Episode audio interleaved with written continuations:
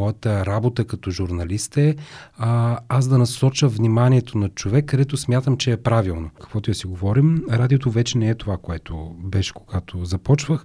Радиото вече е картинка, радиото вече е текст, радиото вече трябва да е видео, за да може ти да стигаш до хората и да им даваш тази информация, която смяташ за важна, защото реално за това си получаваш заплатата.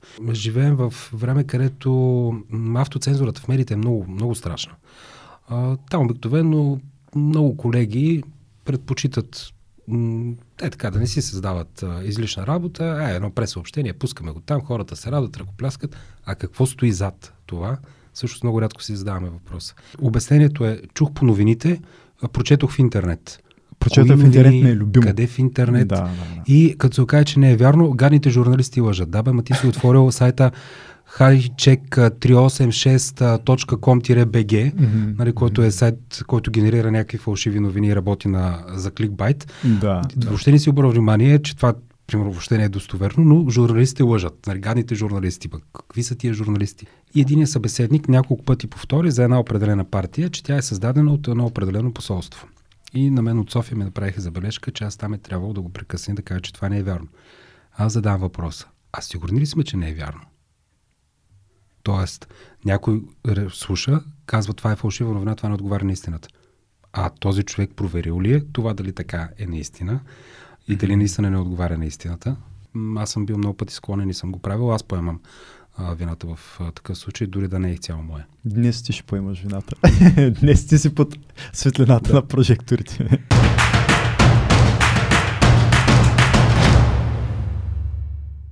Епизод 89 и при нас е Мариан Иванов.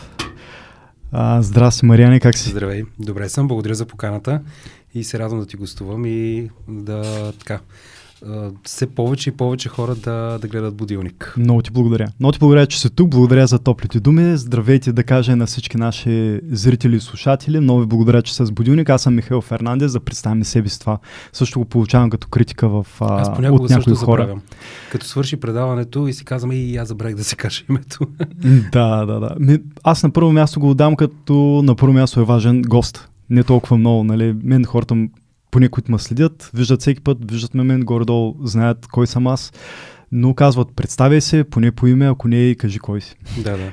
Ще, ще ми кажеш ли още няколко такива по време на предаването добри препоръки и практики в... Да, разбира се, ще се радвам. Защото да ти си професионалиста в средата. А, да, в смисъл работя го професионално, надявам се а, като, като работа на професионален трудов договор, надявам се и професионално да, да си върша работата. Е, с... аз поне до това, което гледах, съм запознат, нямам съмнение в което. А, надявам се да подкрепите това, с което се занимавам. Може да го направите в Patreon, а, Revolut, PayPal ще направя, ако е някой това му удобно. За сега ня, няма такива хора, но най-малкото, което може да направите е да се абонирате за канала и да го гледате. Споделете, коментирайте това, което ви харесва и ви прави впечатление. А, ти си главен редактор да те представя, но ще помоля и ти да се представиш, че си главен редактор на БНР Бургас.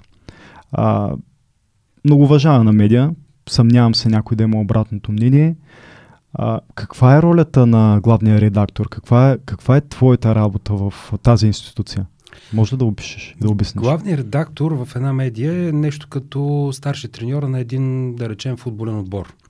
Той определя хората на какви позиции да играят, каква да е тактиката за съответния матч и така нататък. Още взето, главният редактор трябва да следи целият процес а, на производство в една медия, защото ние произвеждаме. Произвеждаме новини, произвеждаме звукови материали и така нататък.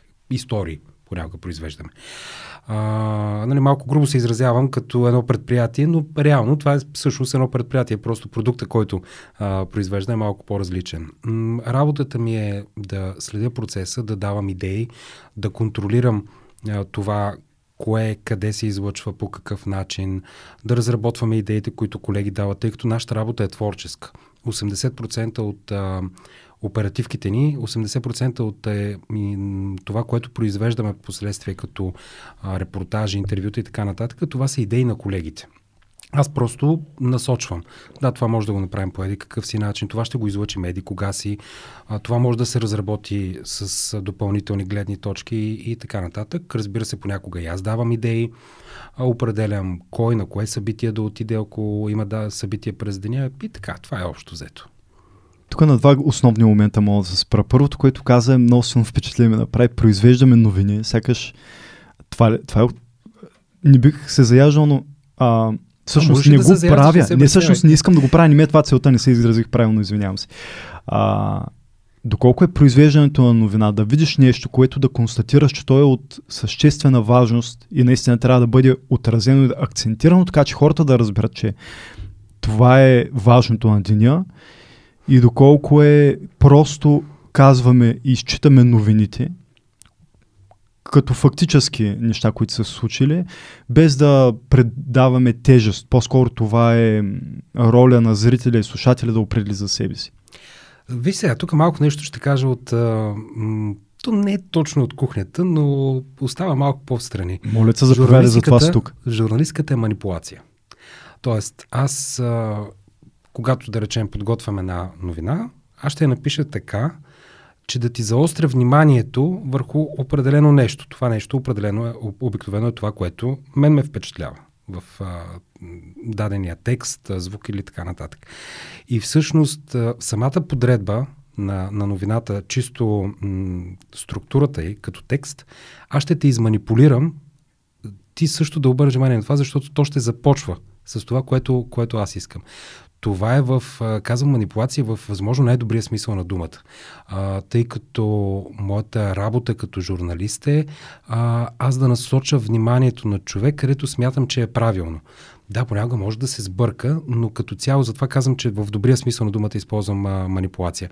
Но м- моята цел е аз да прикува вниманието върху това, което смятам, че е важно. Ще ти дам конкретен пример. Mm-hmm. А, вчера а, всъщност ни колеги от национален сайт News първо публикуваха информацията и вчера аз я разработих за това, че Софийския университет иска да открие филиал в Бургас. Това е отдавнашна идея на поне 3-4 години. А, окей, повечето така хора казаха супер, браво, отдавна го чакаме това нещо. Страхотно, не мисля, че някой да, да, ще ви възрази. Аз доста често го чувам, извинявам се за отклонението, но доста често го чувам като първи приоритет за Бургас, нали, като тръгне се развързва на възела, нали, бягат младите ма защо, защото няма работа, ма защо не идват а, работодатели, защото няма служители и малко или много рано или късно се стига до там, че не трябва един университет, който да произвежда специалисти, които пък този университет да задържи гимназистите след това да са тук, които пък ще бъдат работна ръка за едни работодатели, малко или много, това би било огромен успех, ако в Бургас дойде а, филиал на Софийския университет. Въпросът е дали наистина тази взаимовръзка а, наистина а, остава в сила. Имам предвид, а, идва един човек, да речем, от Сливен, завършва висшето си образование тук и остава да работи тук. Или отива да работи на друго място, тъй като трудовата миграция е доста така засилена в последните години. Тя обикновено е посока София главно или, или чужбина. Да. Но има нещо любопитно. Когато чета аз а, текста и става въпрос за текст, а, изготвен от а, кабинета на служебния министр на образованието, той е внесен в Министерския съвет, той е внесен за обществено обсъждане, ми попада едно нещо, а, ми попада пред очите че а, Софийския университет информира, че Община Бургас се обещава да осигури помещение в Конгресния център до Морската гара. Какъв е проблема обаче? Конгресният център не е собственост на общината. Той е собственост на държавата, на държавното предприятие пристанищна инфраструктура. И тук въпрос е, знаят ли държавното предприятие пристанищна инфраструктура, че в техните зали и помещения ще се прави филиал на Софийския университет? И за това тук вече моята работа като журналист е да разчепкам това нещо, защото ако тръгнеш да правиш нещо подобно като филиал, но ти нямаш ясната визия как го правиш, къде го правиш, с какви средства, какво правиш тогава изобщо? Да, това е много сериозен въпрос. А, все пак това е идея от преди служебното да, да, да. То от 2018 година, ако не греша, но тогава имаше един мораториум а, а, направен, временен мораториум, да се забрана да се разкриват а, филиали или нови висши учебни заведения до изготвянето на една национална карта, която да покаже къде колко университети има и какви специалности. Доколко е ефективна тази карта, аз не се нагървам да твърдя, тъй като в България има 52 университета Колко са филиалите, филиалите представа си нямам. Ние мисля, че бяхме в Европа с най-много университети на глава от населението. И тук да. опираме вече до... Ние малко разводнихме темата. Но... Замислях се върху това, когато споменахме нов университет или дори филиал, но да, определено. А, всъщност, реших така да реструктурирам нещата. А, споменахте за отговорността. Твоя отговорност, доколко е отговорност в твоята работа, ти да я провериш тази информация, да се замислиш точно заради това нещо, което споменавам. Много добър пример по темата. Защото ако просто я съобщиш като една розова страхотна новина, но това не ти попадне пред очите, нали? един вид манипулираш ли зрителя и слушателя, читателя по лошия начин. Не добрия, който ти спомена. Ако не го съобщиш. Ако не го съобщиш. Да. Не, всъщност, дори ако си недостатъчно професионалист да го провериш, mm-hmm. или недостатъчно добър журналист, за да ти направи впечатление дори това нещо. Ами да, също се явява. Това е част от отговорността. Един вид манипулация се явява това нещо, защото а, живеем в време, където автоцензурата в медиите е много, много страшна. А, там обикновено много колеги предпочитат е така, да не си създават а, излишна работа, е, едно пресъобщение, пускаме го там, хората се радват, ръкопляскат, а какво стои зад това? Също много рядко си задаваме въпроса.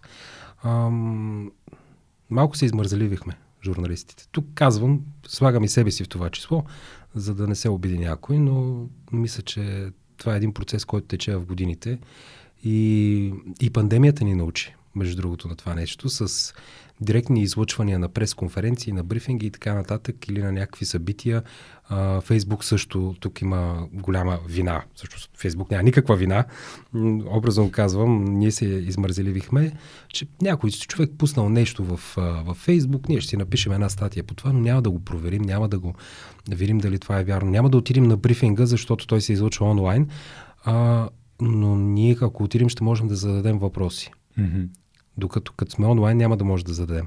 Но по-лесното е онлайн варианта. И за журналистите забравихме да задаваме въпроси. Не всички, разбира се. А има ли, имат ли вина и социалните мрежи? Че каза Фейсбук не е виновен, но всъщност ако Фейсбук е конкуренцията или YouTube е конкуренцията, ми, не, всъщност ти си определяш кой да ти е, кой да ти е конкуренция. А, това, че Фейсбук то е една платформа, която ти дава възможност ти да работиш и по този начин. Но а, ние не трябва да обвиняваме една възможност, че едва ли не всъщност тя ти пречи да си вършиш качествено работата. Ще го обясня с пример. Примерно mm-hmm. да речем, здравният министр дава брифинг, който се излъчва в, в Фейсбук. Брифинг, да речем, в Бургас. Не съм могъл да отида. Да. Аз мога да използвам това, което а, чуя от него, за да направя някакъв текст, материал, новина и така нататък, но след това да си доразработя темата. А обикновено много колеги казват, се, ние го пуснахме, приключихме. Добре, освен възможност, има ли ниво на редактор на редактора, ниво на цензура във Фейсбук? Ако по време на COVID а, здравният министр беше казал нещо, което противоречи на науката и ти го констатираш, но това пък противоречи, твоите съждения противоречат на гайдлайновете на Фейсбук и те та цензурират и затрият профила по някакъв О, то начин. се е случвало много пъти. И с мои колеги журналисти, които а, така не пееха в общия хор за а, вакцинационната кампания, например, или за ограниченията, че маските са, трябва да са задължителни, едва ли не и да спим с тях и така нататък. Много мои колеги ги а, цензурираха по този начин. Как се чувства един журналист тогава? Има ли, вие, нали, предполагам, че сте на общество, което се комуникира? Търсиш други канали. Търсиш други канали. Търсиш други канали.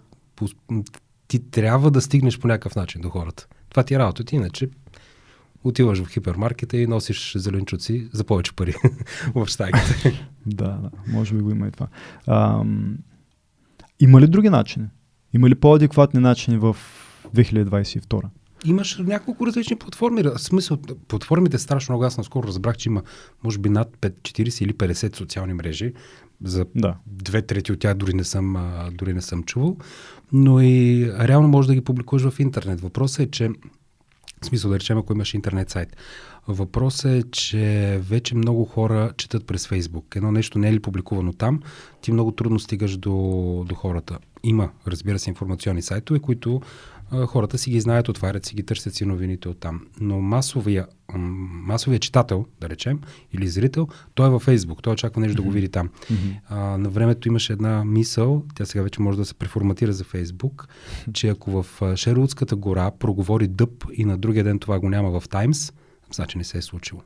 Общо взето така горе-долу са нещата вече и с, с Фейсбук. Да, въпреки множеството социални мрежи, те първо много често се вижда как функционират като едно. Например, в случая, в който цензурат, а, нали, Алекс Джонс говори някакви глупости а, и, и бива забранена абсолютно навсякъде едновременно. Дори на места, където той няма регистрации. Така че, ако нямаш право да кажеш на едно място, силно вероятно да нямаш право да кажеш никъде в интернет, така да кажем, общо казано. И другия аспект е а, колко е големината на тези трибуни в а, част от информационния пазар. Mm-hmm. Защото другия пример а, в този аспект е а, темата, новината, която публикува, не може да коя американска медия беше за лаптопа на Хънтър Байден една седмица преди а, изборите.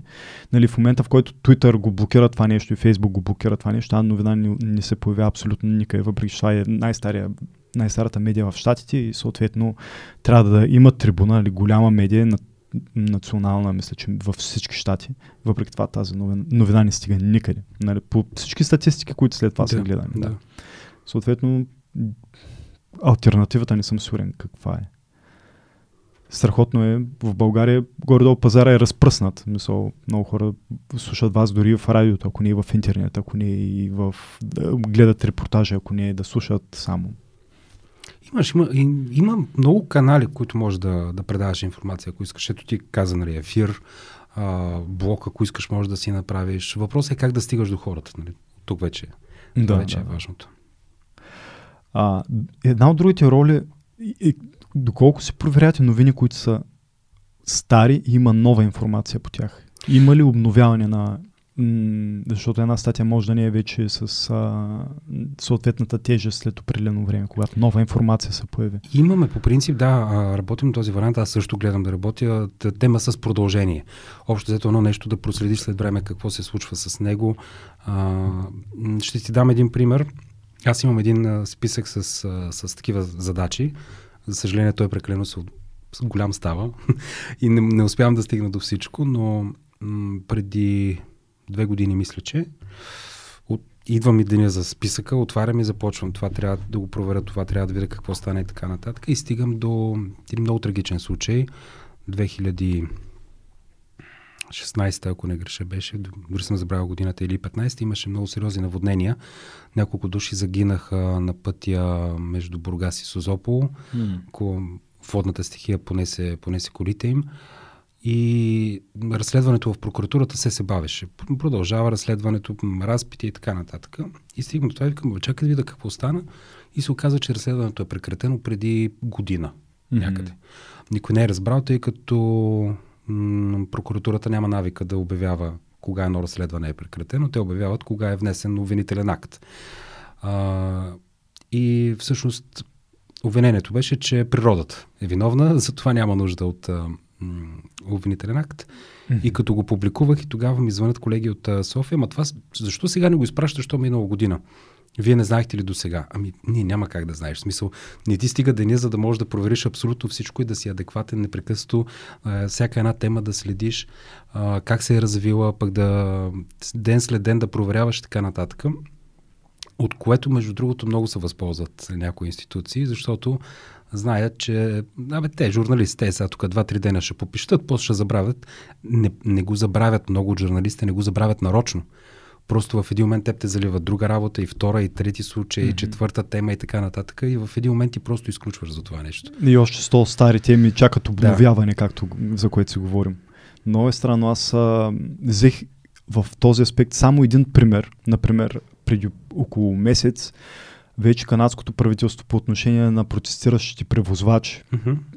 се, да. Мисля, че януари го отразяхме това.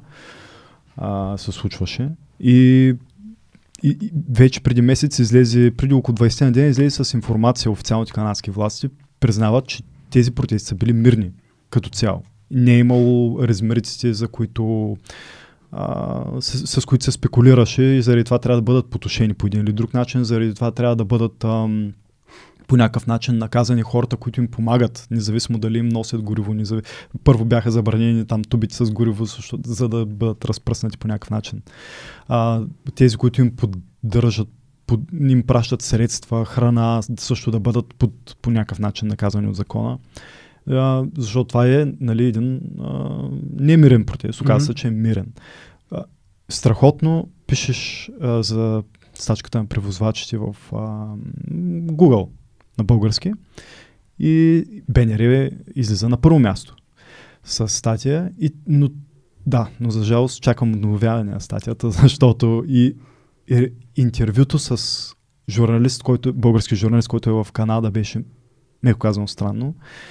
И статията вече не е актуална. Да, да. И затова питам, след колко време нали, това, когато се провери, да не остане по този начин в историята, защото някой ще го провери след 10 години, е възможно пак по същия начин да остане. На база на него може да бъде цитирана Уикипедия страницата. Знаеш, то е, то е в, в, в такъв случай, защото говориш за нещо международно, в такъв случай, общо взето, големите медии, те очакват а, да им такава информация да бъде публикувана в другите големи медии. Говоря за световните агенции, примерно ЕПА и така нататък. Associated Press и, и другите. И ако те не я публикуват или някой да я подаде тази информация, никой няма да се сети да го проверява това нещо и да я, да я апдейтва. Това е, това е проблема. Проблема идва от там, че ако... Надявам се, че качеството на българската журналистика не зависи от качеството на външната журналистика. Не, когато говорим за такъв международен случай, това ми е, това е мисълта, но а, ти, за да си ад, максимално адекватен, ти трябва да имаш кореспонденти на тези места, да. които да следят. А вече няма медия, която да може да си позволи кореспондентски пунктове във всяка една по-голяма държава. Нали, общо взето се избира тук там. Сега ще има, примерно, да речем, един в Брюксел, един в а, Лондон и така нататък. Човек с твоята позиция, главен редактор ли определя кой ще е кореспондента или поне човека, от който ще бъде вземано интервю, който е на място и може да разкаже най-обективно как стоят нещата? А, смесен е процеса. Това може да, може да го направи и самия репортер, който е на място, а, тъй като аз сме да твърда, че моите колеги са много добри журналисти, адекватно действат, те могат да направят преценка в а, конкретна ситуация, даже понякога е по-добре те да я направят, тъй като аз не съм на терен. Примерно да речем, случва се някакъв протест в Средец, mm-hmm. да речем. А, репортерът трябва сам да реши на, на място в момента, защото докато ми се обади, а, пък аз да седна да проверявам точно какво са казали преди това, какво е развитието на историята, ще се загуби време и ти може да изпуснеш, да речем, дадения човек. Mm-hmm. Затова е по-хубаво човека на място решава а, и ако има вече някакви преценения, ги съгласува с мене. Трябва да е максимално бърз и облегчен самия, самия процес. Като съответно предполагам, ти носиш отговорност, ако човека все пак а, на момента не вземе м- правилните решения ни, и репортера не се свърши както трябва. Основната отговорност е моя, разбира се. Тъй да. като реално аз съм преценил, че това нещо ще се случи по този начин и съм му дал, а, съм му дал карт бланш да действа. Така че да, и той носи, но основната, основната е моя. Дори аз съм бил много пъти склонен и съм го правил. Аз поемам а, вината в а, такъв случай, дори да не е цяло моя. Днес ти ще поемаш вината. Днес ти си под светлината да. на прожекторите. А, да разведрим диалога малко с а, какво е най-интересно, забавно, да кажем, куриозно, което се е случило в процеса на живото предаване? Много, всъщност, вашите предания са живи. Mm-hmm. А, а всичките ни, под 90% от преданията ни са на живо. Да. Може да кажеш някакъв опит, така, поне да се отиша с моите проблеми, които са ми се случвали дори, дори на запис. А, на времето имах един колега, който той беше звукорежисьор, нали? той е на пулта и той от него всъщност зависи а, каква песен да пусне, кога да пусне и така нататък. Той командва целият технически процес на предаването. И направих няколко лапсуса един след друг и той ми казва, не се притесняй, вика, това е един от 56-те начина да се разбере, че предаването е на живо. Тоест имаш още 55 гафа, които, които можеш да направиш. Никога не знаеш какво ще се случи в живо предаване. Аз съм имал а, случай с а, един бивш областен управител, който както си правим интервюто, в момента в който аз задавам въпрос, на него телефона му звънна, той стана, и излезе. Говори по телефона и аз е така стоя, гледам, човек къде отиде. Добре, че разговорът беше кратък, та той успя да се, да се върне и да си го продължим. Имах един много любим случай, това беше преди години. А, работех в, а, тогава в Националното радио отново, в Шумен, в Радио Шумен. А, тогава водех един спортен блок. Аз съм започнал като спортен журналист. И спортният блок беше след а, новините в 18 часа. И колежката чете новини, изключително добър новинар и водещ. Mm-hmm. Чете новините, обаче по едно време почва нещо така с насмешка да, да ги чете. Аз стоя, гледам и казвам, какво става на тази жена? И в един момент стигаме до прогнозата за времето и тя казва, утре времето ще бъде ха-ха-ха-ха-ха-ха-ха-ха. И в звукорежисьора се усеща, веднага изключва от ефир, пуска, пуска музика и колежката казва Тичам аз, давам и вода. Какво всъщност става? Докато чете, на нея влиза муха в устата. Тя се опитва да запази самообладание, обаче тази муха се манда херца, наляво, надясно, нагоре, надолу се движи в устата и е гаделичка. Жива. Абсолютно Нито да жива. изплюиш, нито да глътнеш. И в, в един момент обаче, точно на прогнозата за времето, тя си поема малко въздух и гълта мухата. А, как се справи? С опит ли? Как се справите с подобни неща? Аз... Ама няма как да знаеш. Действаш. В смисъл, предполагам. Не ви учат в никой момент какво Не, се не, прави, когато не, глътнеш му... не. В смисъл ти влезе муха в устата. Аз лично съм учил журналистика да ти кажа, никъде в учебниците не пише какво става, като глътнеш муха в ефир. В другия случай, пълниш ефирно време, става си госта, отива, приказва си по телефона, изобщо в такъв момент какво се прави? Ами, действаш спрямо, спрямо ситуацията, нали? Може, примерно, да кажеш, събеседника ни изчезна за малко, ще пуснем една песен, след което продължаваме с разговора. Ми ми се е случило дори да правя интервю с празен стол. Водех едно нощно предаване, бях поканил едни гости, които така и не дойдоха. И, и така, направих интервю с празен стол, задавах им въпроси, аз си отговарях и така. Моноспектакъл. Моноспектакъл стана, да. О, добре де. А, проблеми с техниката? Има ли ли сте? О, разбира се. Това е техника, тя се чува. Това е техника, всичко да, в става. смисъл. всичко става, отреагираш. Сега в а, Националното радио се инвестира в техника. А, от гледна точка на това, първо ти трябва да про- произведеш един качествен продукт за хората и второто, когато инвестираш в един наистина качествен продукт, той ще се чупи на по-голям период от време. Или поне се надяваме да е така. Да. И реално, всъщност, това излиза по-ефтино, отколкото ти да си вземеш, примерно, едни ефтини микрофони, които ги сменяш а, всяка година или на 6 месеца и м, хората няма да разбират точно какво, какво им казваш. Да, или няма да знаеш точно в кой момент ще се случи. Да. Другия поне е по-надежден.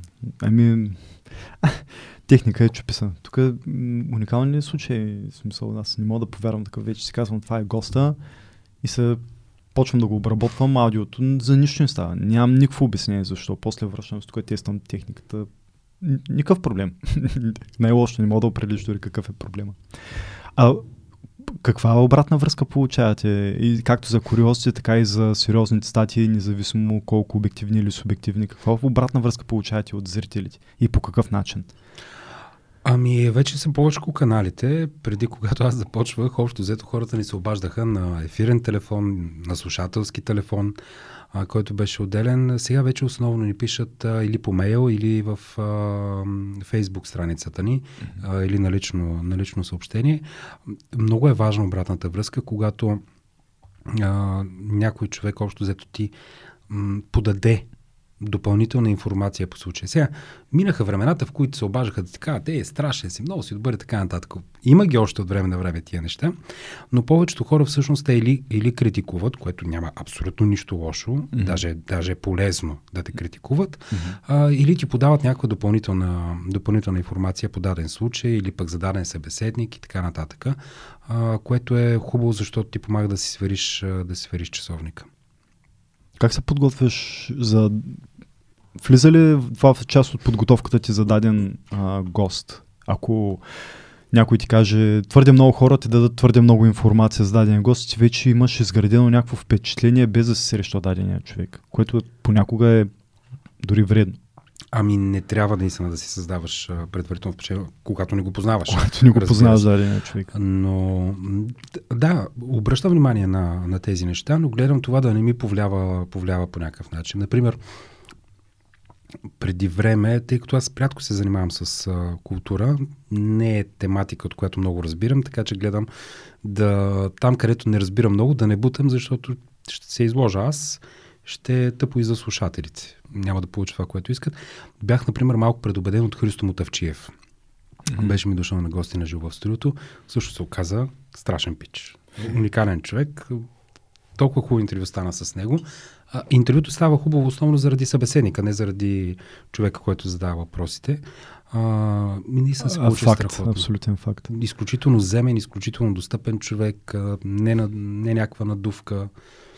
Това е най-лошо да създадеш предварително впечатление, което е неизбежно в, по някакъв начин. Нали? Информираш се, попада ти някаква информация и със сигурност е полезно преди това да събереш такава информация. Да. Ще ти кажа един някакво време, сещам. за да разбиваш тази стена, която естествено той не е човека, който ти е създал. А, от много години аз не се подготвям особено за интервюта. В началото ще прозвучи какъв е пък той, как така не се подготвя. А, в началото, разбира се, на професията си, на кариерата си, аз си пишех въпросите.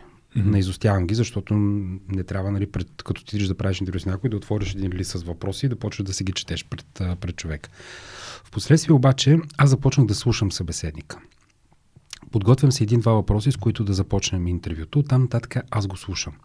И спрямо това, което той ми отговаря, да, аз имам някакви опорни точки, на които стъпвам, или пък ако това нещо е свързано с а, данни, числа, а, нещо подобно, също гледам нали, да ги запомня, но основно слушам събеседника какво ми говори и се връзвам за неговите думи. Тогава става много по-готино интервюто, по-искрено, по-чисто и по-истинско. Обаче отивам да правя интервю с Кръстю Лафазанов. Това е човек, който аз изключително много харесвах. Тогава все още го харесвам в интерес на истината. И много се притеснявах. Mm-hmm. Аз младо репортер, че на 20 и няколко години той беше част още от а, комиците бяха от шоуто на Слави или бях тогава, няма спомням, да не бъркам. Част от тях, да. Да, значи още тогава. Имаха турне в Шумен, отивам да правя интервю с него и съм си подготвил 5-6 въпроса, гледам да са интелигентни, там правя препратки между негови, с негови роли на улицата и така нататък. Гледам ли съм да е интелигентно интервю да се представя пред този човек. Mm-hmm.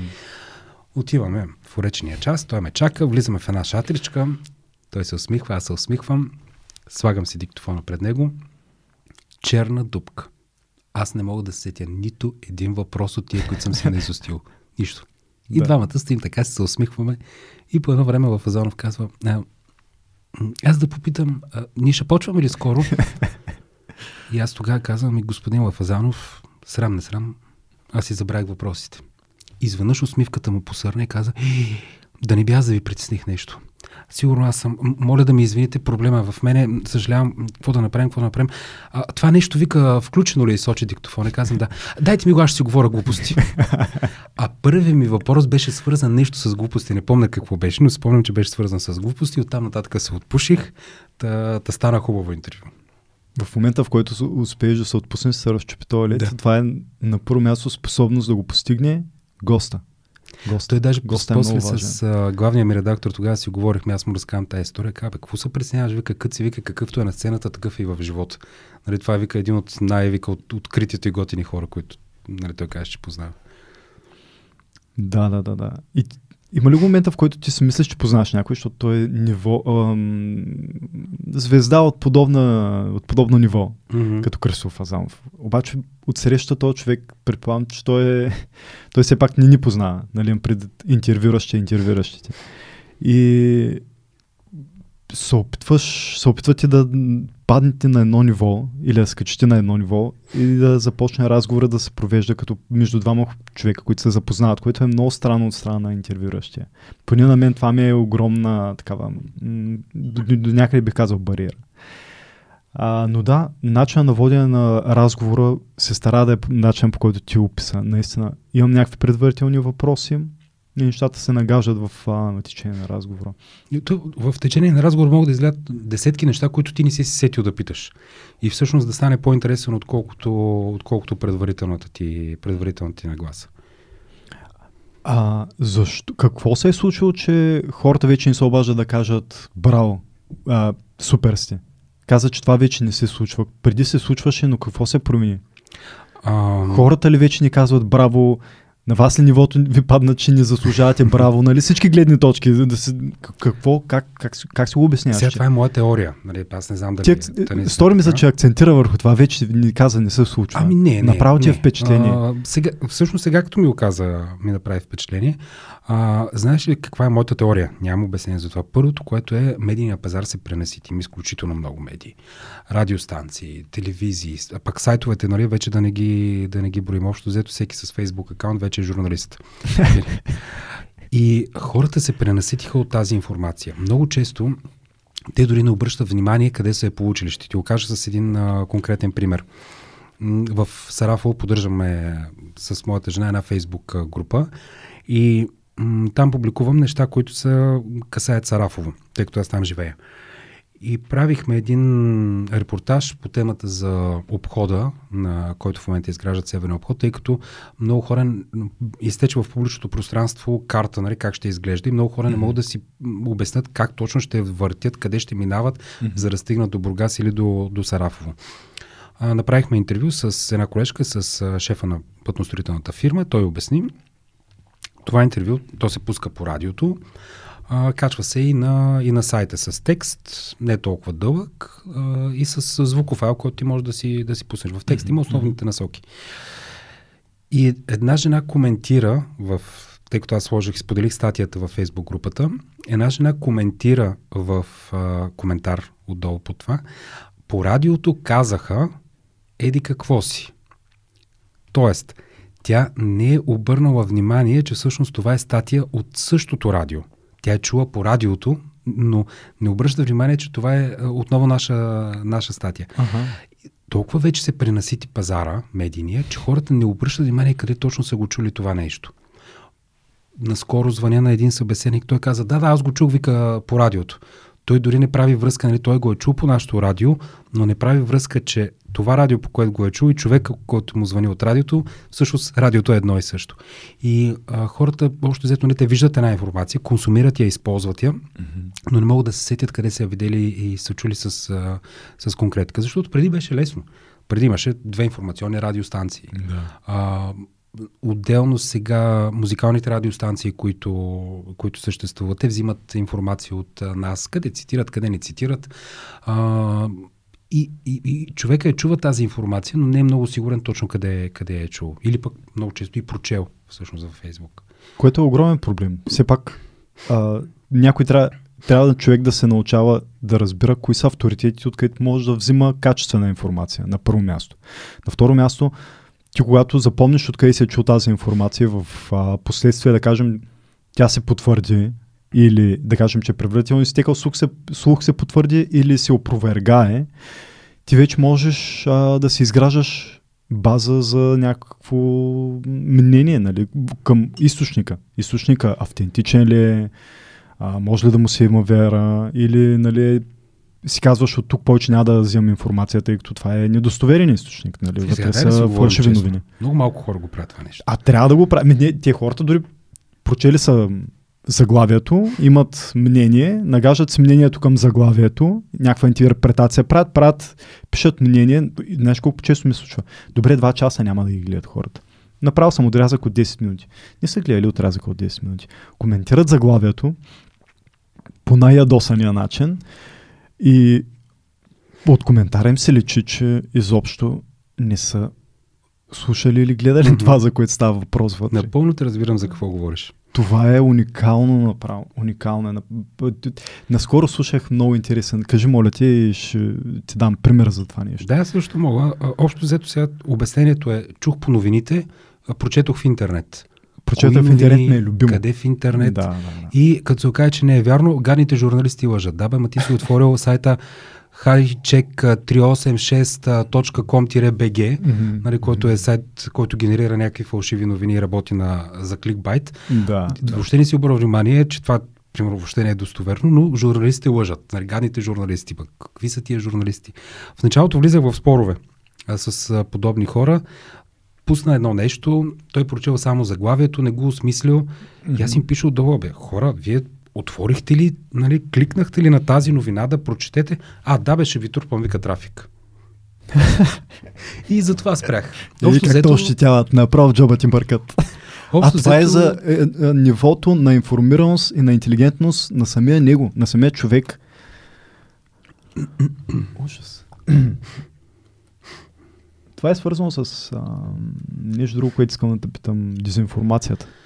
Дезинформацията, фалшивите новини и скоро алгоритмите вече отдавна го правят. Алгоритми ще пишат ни статии и съответно бълването на тези фалшиви новини може да става с общо взето съвсем спокойно регистрират сайт, създават новина, която изглежда много прилично самата статия. Тя е генерирана от такъв а, алгоритъм, текстов алгоритъм.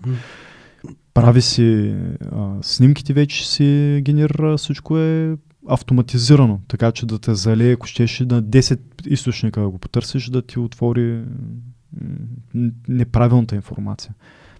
И ако се научим наистина да четем и да коментираме само заглавия, това нещо е началото на края. Не знам как да го... А, как да погледна ведро на нещата в борбата с фалшивите новини? Ами да ти кажа, много е трудно. Цяла Европейска комисия от колко години се занимава с какви ли не проекти и не успява да намери решение, защото фалшивите новини не са само при нас. Те не, не са и сега. Не са от сега. Mm-hmm. Просто сега с а, Фейсбук и всякакви други социални платформи а, добиват такава популярност. Ще го кажа с пример. Няма да казвам за населеното място, за да не обида колегите, но... В България ли? Да, да, да, в България. Mm-hmm. А, говоря за може би преди 2000-та или горе-долу около този период. Mm-hmm. Мой колега журналист, от когото съм се учил, защото е брилянтен журналист, казваше, когато нали, закъсат за новини, какво правили с една негова колежка.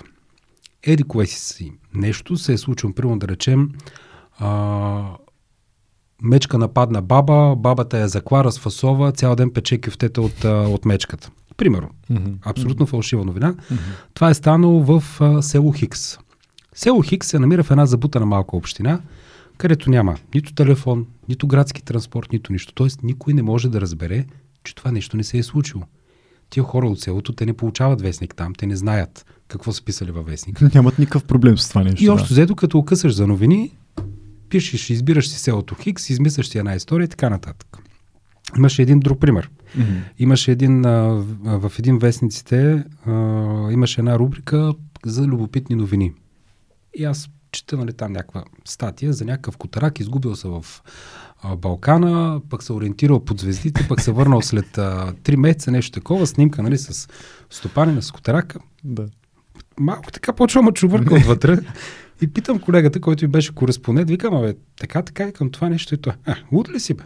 Вика, имаш снимка на човек с котка, вика, и сядаш, вика, и си измисляш, вика, статията.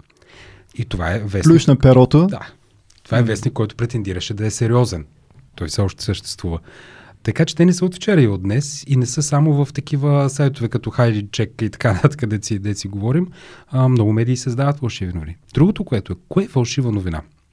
Да се върнем на началото на нашия разговор, това за Софийския университет, което ти казах. Това е, това е огромна тема и заради това ще помоля само при това едно леко отклонение да. да направя върху последното, което каза. А, защо го правят?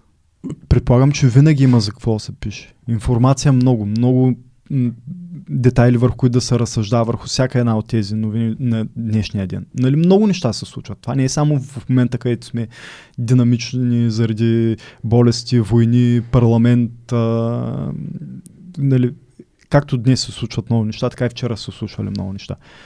Откъде идва необходимостта да напишеш такова нещо? Бориш се с ужасната конкуренция на дивата конкуренция нали, в журналистиката, където трябва да е нещо по-гръмко, а, за, оттам идва конкуренцията в кликбейта, или се опитваш да отклониш вниманието от нещо от, и фокуса на зрителя от нещо, което е по-важно. Но ти гледаш да не пишеш за него. Да, предполагам, че има и лоша умисъл в, а, по принцип в журналистиката. О, разбира се. Неизбежно. Няма как, да.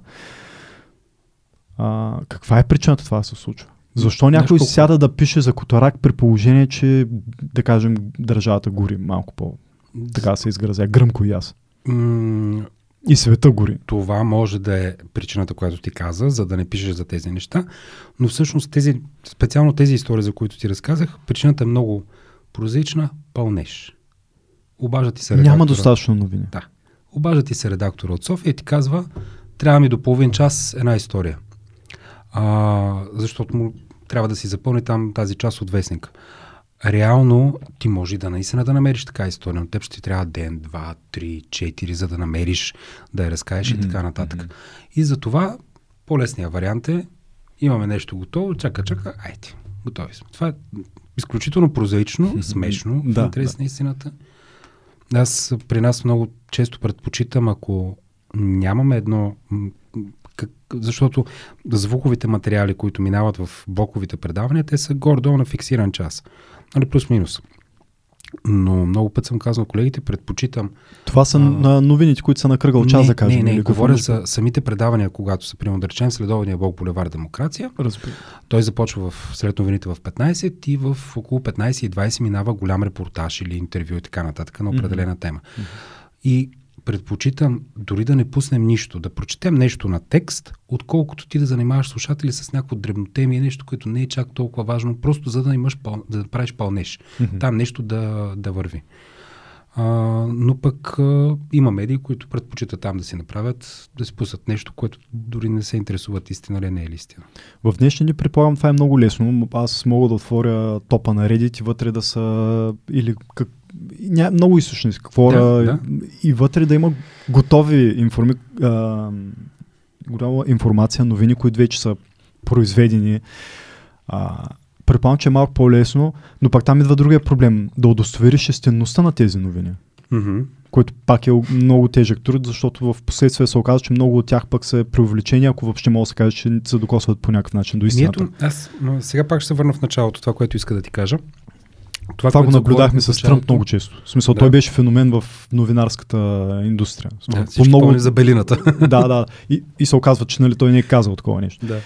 А, а това го разпространяват всички и съответно е много лесно да копираш от големите медии нещо, което преди споменахме и, в последствие чакай се, той не е казал такова нещо. А, Аз съм имал такава слушка с един кмет преди много години, а, който обещава на събор в едно село как до 6 месеца започва изграждането на канализацията. В това село две години по-късно никаква канализация не беше започнала да се изгражда. И аз се обаждам в прецентър и казвам, искам интервю с господин Хикс, за да обясня нали, защо.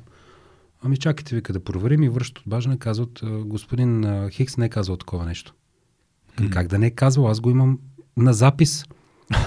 Нашата официална позиция, е, че той не е казал такова нещо. през центъра е, моля те, за неинформираните. През центъра са хората, които а, по-големите институции, примерно да речем като пример Община Бургас, има прес-център. Когато Мгм. аз искам да направя интервю по дадена тема, а, примерно с кмета на Бургас, се обръщам към тях с въпроси, горе-долу, нали, за да стикуваме Мгм. кога и, и на него ще му е удобно, разбира се, а, защото един кмет е по-ангажиран, отколкото мен. И, или пък няма да даде интервю, или пък ще ни изпратят писмена позиция, или пък а, аз не знам към кого да се насочи. Имам въпроси, но не знам кой да отговаря. Пред центъра вече преценява за това нещо. Да. да, благодаря. И ние тогава излъчихме наново интервюто с кмета, в което той обяснява за това, че канализацията и казахме, официалната позиция на господин кмета е, че той не е казал такова нещо. И го пуснахме втори път. Излъчихме го веднъж, казахме господин кмета не е казал, но нека все пак да чуем пак. И го... А, да, да, да довърша за, Жестоко. за фалшивите новини, това, което започваме. Кое е фалшива новина? да, да, това е страхотна Ако тема. ти имаш официален документ от Министерство на образованието, че филиала на Софийския университет ще е в Конгресния център, ти се доверяваш на Министерство на образованието и пускаш. Мгм. Да, обаче той, ако няма да е там, това фалшива новина ли е? Ти си я произвел, Мгм. защото ти си доверил на официалната институция. Или пък, ето както е сега.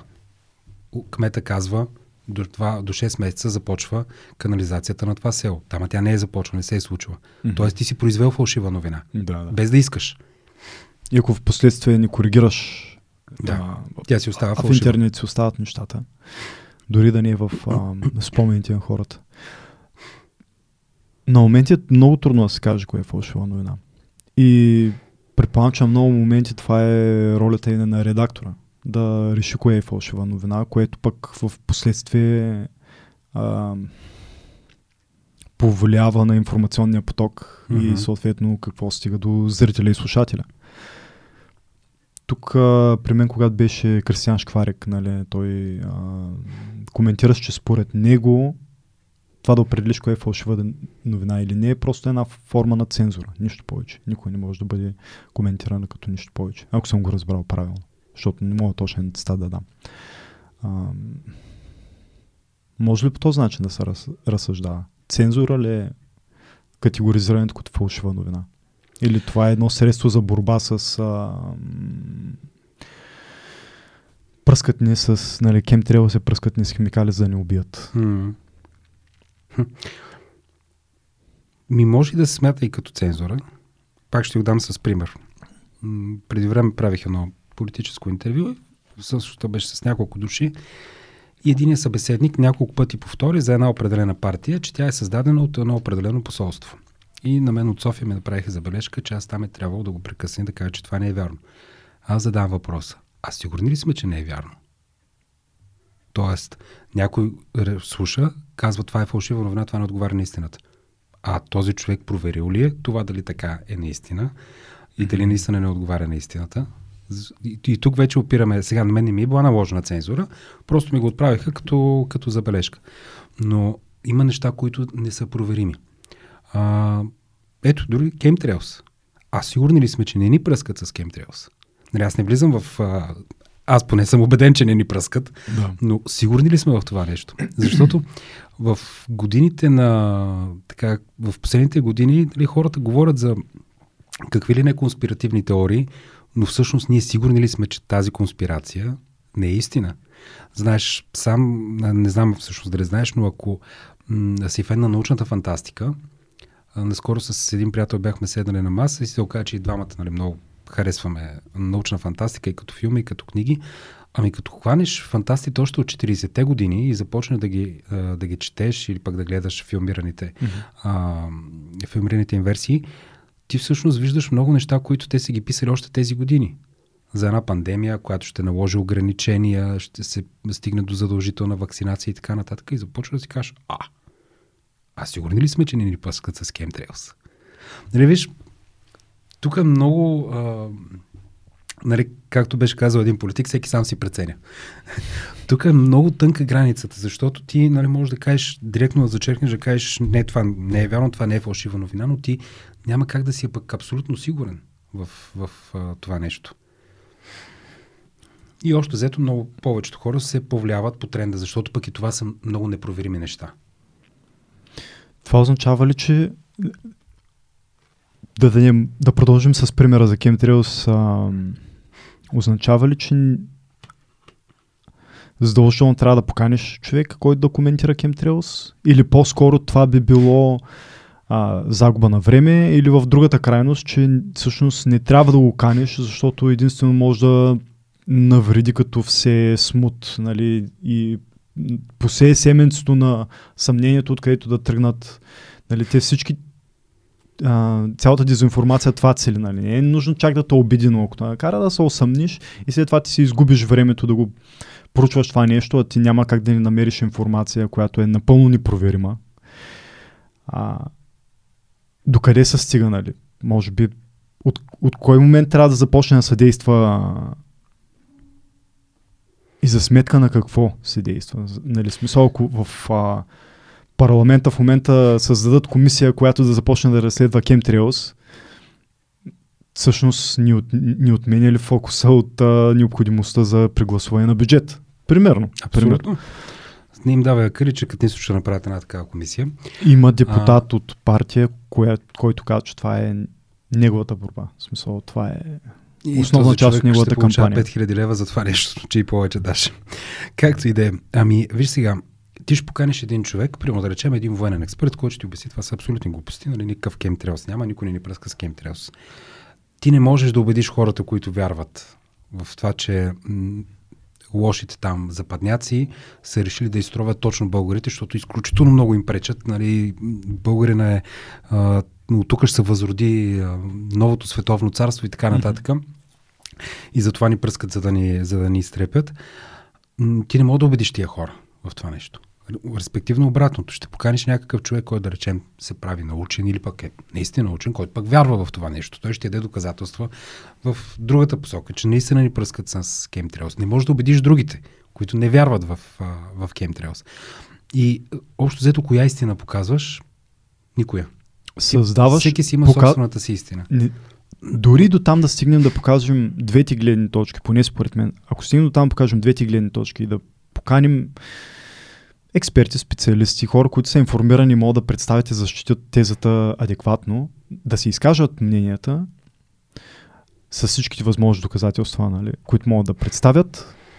Смятам, че хората са достатъчно интелигентни да могат да се информират или поне вразумят. Нали, ако съм безкрайно да. оптимистично настроен... варианта до всеки сам си преценя. А, но... Дори да се разобедят. Да. да кажем, че те никога не са чували аргументация, а, която е против това, което те си мислят. Нали. Ако си прочел три поста във Фейсбук, може да си кажеш, бе, тук някои хора казват, mm-hmm. има пръскатна. Но ако никога, никога не си слушал теза, която да а, разбива твоите представи, това, може би това ти е било нужно, за да се разобидиш, за да разобидиш някой друг, нали? Никога не се замислял. Едно за това трябва да съществува диалога, според да, мен. Едно от своите цели на журналистиката е именно да представи гледните точки, а хората вече да преценят коя е тяхната истина, защото има много теми. Ти в този случай не можеш да кажеш това е фалшива новина, това е вярно или това не е вярно.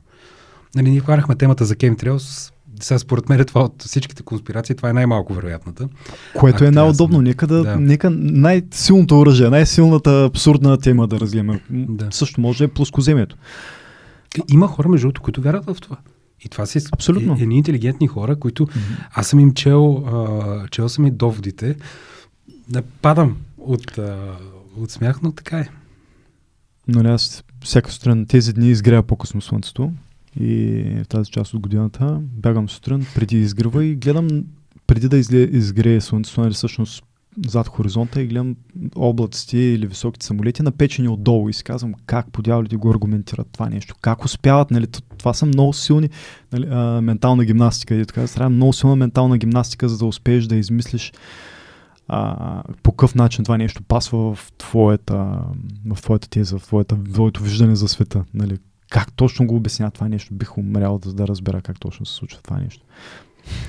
Но да, смятам, че при наличието на диалог тия хора, когато чуят и друго, и, mm-hmm. нали, а не само, нали, ако кажеш, те нямат никаква логика, това са едни луди, това са едни много глупави хора, защото това не е истина, наистина има интелигентни хора, които ги вярват. Независимо, може си много интелигентен да си а, да кажем, да дадеш на фактологията в 99% от случаите. Единият процент може да е невероятни неща, се наслушахме последните години. Нали? Последния 1% от гениални хора а, може да е отделен това кът, че единия процент от ума му да е отделено за невероятни неща, наистина. Чипиране и всичко останало. Ами, надявам се тогава от БНР да слушаме, да продължим да слушаме а, балансирани мнения от всички гледни точки. Да, да, да. За, за това нещо гарантирам. Добре, възможно Темата ли? за Chemtrails може би няма да я повдигаме в ефир сега, ако трябва да съм честа. а, добре, може би пък за всичко наистина не трябва да е достатъчно, няма как да е достатъчно абсурдно. А, но както споменахме, това пък носи риск да, от, да вземе цялото време, цялото ефирно време с... Ако през цялото време говорите за плоскоземието, Chemtrails, чуповете във ваксините, а, да, кое да спомена, има много готини такива. Птиците не са истински, това всъщност са дронове такива, които са направени да те наблюдават. Това не го бях не си че не е Birds are not real, потърсете го хора, страхотно е, страхотно е. Това са хора, които не са на тази земя. а, няма да остане ефирното време за нищо да. друго. Това е това, което ние това е най-силният довод. Много често хората, улисани в такива световни конспирации, всъщност не обръщат внимание какво случва около тях. И не обръщат внимание на проблем, който може да е дребен, но той ще окаже влияние в техния живот след години. Също така бъдете много, много прецизни и точни в а, думите си. Защото колкото по-бегал си, не знаеш точно къде стоиш. Нали? А, след това интервю, предполагам, ще има страхотни а, неща отдолу, как а, всъщност всичко това е истина и ние сме ни заблудени глупаци. А, но когато срещнеш човек, с трябва наистина, който се интересува и, нали, ти не знаеш къде стои той, и примерно ако разговорът е дълъг 5 минути, нали, тук да преминем към подкастинга, от радиото към подкастинга, ако имаш 5 минути, ако той ти каже да, това е истина и ти му кажеш, абе глупак, нали, въпреки че нали, никога няма да паднем на това ниво, но ако му кажеш глупак, това не е истина, той ще каже, добре, чакай сега, нали, знаеш, че има патенти за това нещо и те а, и в момента мислят да не го използват, като разпръскват а, микрочастици, за да рефлектират част от слънчевата светлина, за да се борим с климатични промени. Ти си кажеш, оф, добре, да наистина, толкова не бях съобразителен. Има част от това, което е истина но не знаеш дали човека срещу тебе не, иска, не ти казва, че това е генно инженерство, за да те превърнат в рептил. Нали? Не си сигурен точно къде стои, къде е разговора, не си сигурен дали ще извади пистолет или дали ще прави кунфу. Нали? Не знаеш точно къде стои този човек. А, защо всички почнаха да правят подкасти? Да се обърна към това. Това е, се връзва с темата за борбата с, а, альтерна... с конкурентите, социалните мрежи, новите альтернативни форми на предане на информация? Защото м- ежедневието ни се промени. Значи аз, когато започвах в 2004 година а, да работя в радиото, тогава все още хората стояха, примерно, два часа, стои до радиото и си чака да му почне средобедния блок. Вече няма такова нещо. А, не всеки човек е вързан до телевизора да гледа точно предаването на Гала, за да види последните тенденции в уринотерапията или пък а, 3 часа да си пусне Булевар Демокрация да слуша Марианчо как ще му говори глупости по радиото. А, за това вече хората гледат и слушат, когато им е удобно. Именно тези платформи, като YouTube и твоето предаване. Да, сега искам Тая вечер имам свободно време, пускам си го, гледам си, обаче не мога да го изгледам цялото. Спирам тук, после си го догледам. И така вече по-удобно стигаш до, до слушателя, читателя, до зрителя. Когато на него му е удобно, той да влезе, да си го види, да си го чуе, да си го прочете и така нататък. И това е бъдещето. Реално, каквото я си говорим, радиото вече не е това, което беше когато започвах. Радиото вече е картинка, радиото вече е текст, радиото вече трябва да е видео, за да може ти да стигаш до хората и да им даваш тази информация, която смяташ за важна, защото реално за това си получаваш заплатата. Иначе спокойно можеш да си говориш в ефир, Чул ли те някой, който е, който е чул, кога те е чул, колко от това, което си му казал, той е чул, тъй като радиото е медия, която ти я слушаш докато правиш нещо, докато шофираш, докато готвиш, така нататък. Така че не е гаранция, че ти докато шофираш си чул абсолютно всичко. И така, мисля, че това е, това е основната причина и това е бъдещето. По какъв начин се промени радиото от преди и какво представлява то сега? Еми ето най-малкият пример, когато аз започвах, не още нямахме сайт на радиото. И реално, каквото излезе в ефир, това е. Чул го човека, не го чул, да го е чул. А, Който не е стоял 3 часа преди, да. както каза. Или пък на кръгъл час да си, да си пусне новините и така нататък. А, радиото вече а, основната преди беше най-бързата медия. Не, вече е интернет, тъй като информацията ти на един клик а, разстояние. А, така че ти ако искаш да си първи или бърз поне, хайде да не си първи, ти трябва а, да помислиш дали това не трябва да го публикуваш първо в интернет, на интернет страницата или на фейсбук страницата, а след това да мине в, а, в ефир. А, като отидеш на място, вече правиш снимки, правиш видео, правиш а, м, видео на живо, което да се, да се излъчва. И общо взето гледаш да обхванеш всички възможни канали за представяне на информация. Как се адаптирате по този начин? Кое ви дава обратна връзка? В смисъл, е, е, разбирате, че в... вече няма такива моменти, или поне се намалява тяхна тежест на прайм тайм момента, който е в този... Работим най-много за това в този час ти казваш, по-скоро е записваш, пускаш го в интернет. Работиш ти отново имаш време, в което така сравнително имаш най-голяма аудитория. Примерно да речем сутрешните часове, следобедните часове, къс, когато хората се тръгват от, от работа, обедните часове, нали, когато Съществува това да, нещо, но да. не е доминантно, както е било. Програмираш спрямо него, т.е. ти преценяваш, тук сега ще сложим това предаване, тук ще пуснем сега този репортаж, тук ще пуснем това интервю, за да се чуе от, от повече хора, но същевременно с това мислиш как да го направиш и в интернет. Един въпрос, който винаги много ме е интересувал. Как разбирате кога и колко хора слушат? О, по никакъв начин. Никога не можеш да знаеш. Няма, няма някаква точна измервателна система. Ам, Вие не знам. вървите на сляпо в тъмното. Разбира се, да. Ориентираш се общо взето по, по статистически проучвания, които се правят, но те пак не са на, на 100%. На 100% Това са анкети. Е, Слушате ли радио? Какво, кое радио слушате? Кога го Да, слушате? които се правят от социологически агенции. Винаги съм се чул и си казвам, бе, физически някак да стане. В смисъл, технологията не го позволява. Как се случва това нещо? Защото те се същия цитират начин. едни цифри, които... Имаше една система, не знам обаче дали навлезе в България. В Америка имаше преди години, не знам дали още съществува, в която като се правят проучвания, всъщност ти дават едно устройство и то отчита кой канал гледаш, колко време гледаш. Но вече и телевизиите са по същия начин. Те си мерят рейтинга с социологически проучвания. Мгм. Аз, например, много са ми интересни как правят а, блокове по време на изборите. Цял ден едни а, различни хора идват, ама всякакъв аспект на изборите. Аз и после излизат, нали, казват, ето нашето предаване беше най-силното, едната телевизия. Втората, всички предпочетоха нас. Не познавам човек, аз познавам хора от Слушам много... ги тези. На база на тези съждения аз задавам този въпрос. Аз познавам хора от как, как, различни сфери на обществено-политическия живот, от, от об- редови работници до политици в това число. Нито един от тях не е седнал цял ден да гледа сред блока на блоковете на еди коя си телевизия от сутринта до средобяд, а те казват, ние с най-голямо доверие хората ни гледат по цял ден. Кой да гледа, бе? И как го разбрахте това нещо? Хубаво, ай, гледат, добре, ма как го разбрахте? Нали, това е невероятно. Това означава ли, че вече стоиността на конкретния час ефирно време се измени до някъде? В смисъл, а, не е най-важно дали ще дават на обяд, а доколко това, което ще кажеш по което и да е време, ще може да бъде направено като отделна статия, да бъде пуснато в социалните мрежи и то вече да генерира... Не, те трябва да върват а, ръка за ръка, двете неща. Да. Важно е, защото все пак има, има една.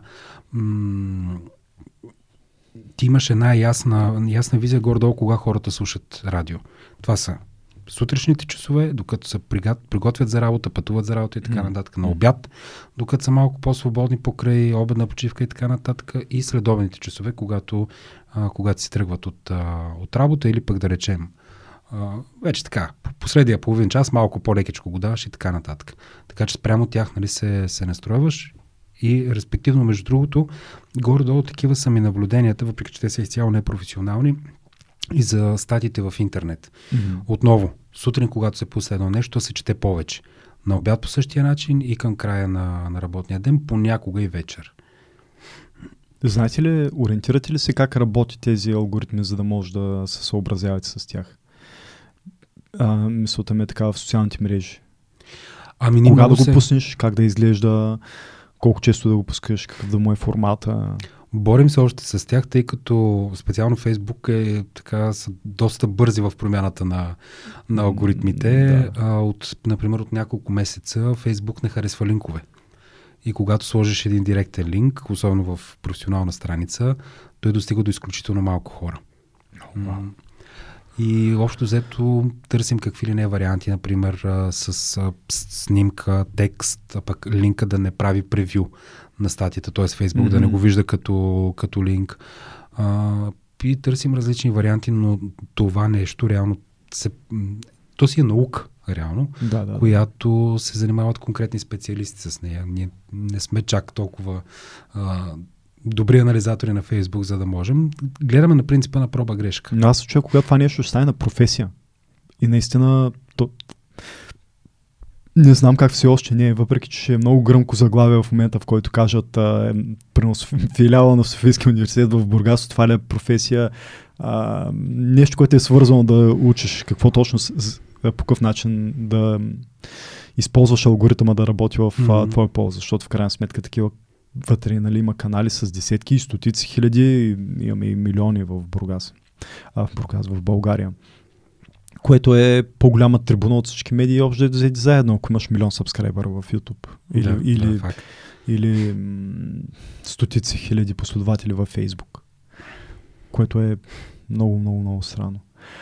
А, съответно, какво правят големите журналисти в Фейсбук или в... А, има такива примери, които са само в Фейсбук, само в YouTube. Може ли да... Може да ми кажеш тяхната гледна точка, ако може да спекулираме. Защо са там? Защо не са в по-големите медии? Качествени. Спорни, поне хора, които, да кажем, привличат очи. Знаят как да си вършат работата. Аз а, бях цитирал Беновска, Карбовски, а, още имена, които да, разбраме. Сега, честно да ти кажа, не искам да навлизам в моята Аз не искам теория въобще да цитираме нещо. конкретни имена, за да не говорим за конкретни личности. Но... Това да си голям журналист, добър журналист, това е много субективно понятие. В смисъл, ти си голям и си добър за да. едни, Мгм. за други не си. А, ти за да си в, да не работиш в, примерно да речем в някоя голяма медия или в медия дори каквато и да е, трябва да има няколко причини. Едната е, че ти си а, перфектен, а, смисъл, хай, перфектен няма, не, ти си много добър в професията си, обаче са ти налагали цензури и заради цензурата не си там. Втората е, че, че ти общо взето използваш тази професия, да речем, за лична облага. Мгм. Има такива медии, има и такива журналисти, тип бухалка. Например, ти ставаш... Тя е поръчана бухалка или какво означава лична облага? Ами, Предполагам, че никой ще журналист не го обясня. прави, защото просто мрази някой, затова му...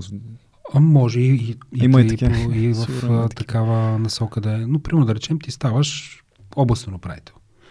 И Аз идвам при теб и ти казвам, виж сега, тук имам едни неща за тебе, а Мгм. те не са верни. А, верни са, верни са. Може и да са верни. Сега всеки месец ще ми плащаш за информационно обслужване и аз ще идвам и ще ти правя нали, хубаво интервю, така нататък. Иначе, почвам те. Казвам ти, нали, това е една теория. Да, да, Защо да. един такъв журналист няма да е в някоя голяма медия? Защото заради подобно поведение мне, а, медията иска да се го е отстранила. Да, да. Или пък другия вариант Да. е цензурата. Или пък не му... на- Нали, Цензура му е- наложена от медията да, върху журналиста. цензура. Или пък а, не го устройват условията. Или пък просто така си е решил да го прави. Смисъл, различни мог, могат да са вариантите. Тези, тези варианти чисти хипотези ли са или за всяка една от тях може да даде, смяташ, че има съществуващи реални случаи? О, има съществуващи реални случаи. Сега не би ги цитирал с имена, С- защото няма ще да ходим по съдебни дела после. Не мога, това са неща, които аз не мога да ги докажа реално. Леко отклонение. Това проблем ли е? Че ще трябва да ходим, конкретно това, че трябва да ходим по съдебни дела, ако ти споменеш подобни неща. Ами не, не. Не е проблем, защото човек трябва да носи отговорност за думите си. И когато ти говориш за нещо конкретно, аз обвиня тебе в нещо конкретно, аз трябва да нося отговорност за думите си, да мога да докажа това нещо. Защото иначе а, всеки може да говори каквото си иска за всеки и това да не е, да не е наказуемо. Аз, например, много често, когато съм пишал статии, а, съм, да, е статия или пък а, текста за репортажа, знам, че в този конкретен случай има корупция. Знам, че един човек е взел едни пари, за да направи или какво си. Но аз не мога да го докажа. Мгм. Това е доста по-конкретен пример, когато наистина нямаш право да кажеш а, той открадна еди какво. Мгм. Нали? Това е напълно разбираемо. А когато а, смяташ, че има постъпка, която е неморална и ти кажеш той е буклук заради тази неморална постъпка, тогава нормално ли е да се подсъдим? Абсолютно. Защото...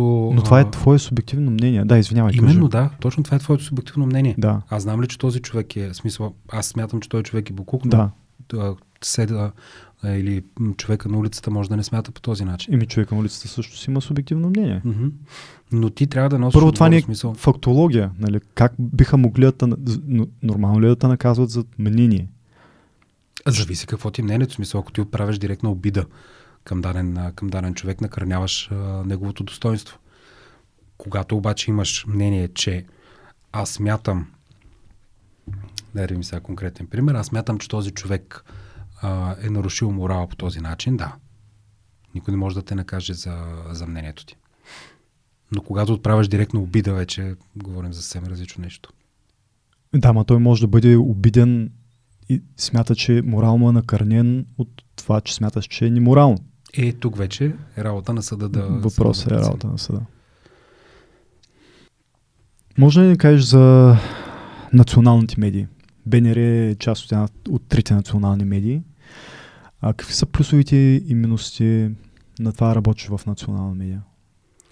А, при Българското национално радио е малко по-различен случая с а, другите три държавни медии, а другите две държавни медии, защото а, регионалните радиостанции, те са с отделни медии. Те са просто под шапката на, на националното радио, работят, взаимодействат с него, mm-hmm. но реално е отделна медия с собствена програма, с а, собствена дори редакционна политика и така нататък.